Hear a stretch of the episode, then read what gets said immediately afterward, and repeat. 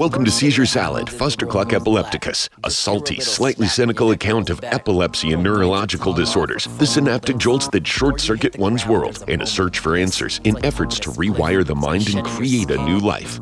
Oh, and a whole lot of tangents. And now, Seizure Salad with your host and electrostatic meat sack, Micah B. You don't remember how the hell you ended up indoors. Welcome, welcome. Thank you for joining me here on Seizure Salad. I'm your host, electrostatic meat sack and Lab Rat. It's Micah B side. And today I've got a really cool guest joining me. She's going to share her story. I'm joined by Heather Hutchison, an award winning author and musician and songwriter. Heather is uh, from Canada and she's blind from birth. She's got an incredible journey to share with us today. And I'm not going to spoil too much about this. Uh, she wrote a book about it actually, and we're gonna we're gonna talk about this a little bit today. Wow, what a journey Heather and her partner went through. so, uh, without any further ado, ladies and gentlemen, Heather Heather Hutchison. Heather, how you doing today? Awesome. Thanks so much for having me. Oh, yes. Thank you so much for joining.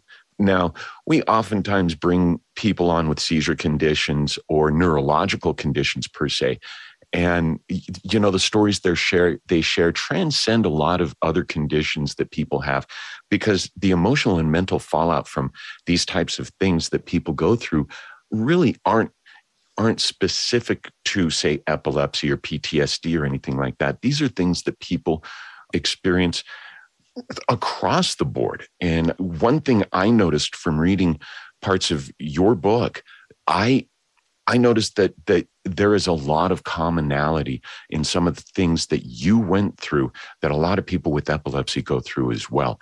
Um, tell us a little bit about the book, how you came about writing it, and I want to hear just share with our listeners a brief outline of of how you found yourself in the position you were in the book you were a new world traveler. I'll just leave it at that and and let you fill in the gaps. Thank you so much. Yeah, so like you said, I have a new book out. It's called Holding On by Letting Go. And it's basically my journey through life as a blind person in Canada and Latin America.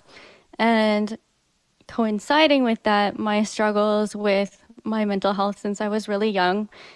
And so it really kind of gets into both of those sort of parallel things and ultimately the what culminated in my hospitalization for psychiatric care at the beginning of the COVID-19 pandemic which is kind of where I got the idea to write the book because I realized when I was going through it when I was really struggling with my mental health and when I was about to be hospitalized my loved ones were kind of looking into what it was going to be like for me and I didn't know what it was going to be like for me and there wasn't a ton of information out there except for some like really clinical sort of articles. So I really decided that I should share my story as a way to educate people who you know maybe their family members are going through it or maybe they're concerned that they're going to go through it and they don't really know what that looks like and it doesn't really look like how it's portrayed in the movies and the media all the time so i really wanted to take people you know behind those locked doors and really show them what it was actually like there and also as somebody with with a disability because that's sort of factored into it as well. And then people are always asking, you know, oh, what is what's it like to be blind? What's it like to have a disability? And I mean, how do you sum that up in like a short response? So I decided that I should really tell my story because people would be like, oh, you know, it must be so hard to have a disability. And yeah, it is. I think anybody who says otherwise is either lying to you or themselves, but it's not really hard because of the the way people think it's hard. You know, being blind, it's not hard because I can't see my loved ones' faces or the sunset or whatever it's hard because of people's perceptions of it. So I hoped that by sharing my story, I could kind of clear up some of those misconceptions. Nice. So it's you you touched on something really poignant here in that it's not the difficulty doesn't lie in the physicality of it and how the physical hits you. It's how the emotion of that and and if people thought differently about it and could see through or feel through our bodies, if they could walk in our shoes, um, and then approach it in a different way, if we had a different response from the outside world, it would be a huge difference in the emotions and and the way we were able to process this. Is is that kind of similar to to how you're approaching this? Is it, am I getting this? Yeah, I think so. I think you know people look at anyone with a, a disability really, and often they see pity, and we don't want their pity. We want their acceptance. Right. Right. Exactly. Exactly. Um, and and did these experiences, because um, you're also a, an accomplished uh, songwriter and musician, and I'm wondering if the book and these experiences you've recently went through also come into play in some of the um, writing and the music that that you've been working on recently. Is this also an extension of that, or was this something that was you've been doing much longer? I've been doing it a lot longer. I can't really remember a time when I didn't write songs. Like I'd be like six years old and I'd have one of those stupid old tape recorders with me that like weighed 20 pounds and well, 20 pounds, but they were super heavy and I'd carry it around and just like be writing songs all the time. Um, my first album came out when I was 16. So yeah, I have been doing it a while and the, the mental health and the kind of isolation that, that can sometimes come from having a disability definitely always has factored into the music. I think the the work that I'm doing right now, we're actually like just starting this week um, the recording of a new album, which is really exciting. And I think yeah, like the songs really are kind of a parallel experience of what I went through in in the book, just in musical form.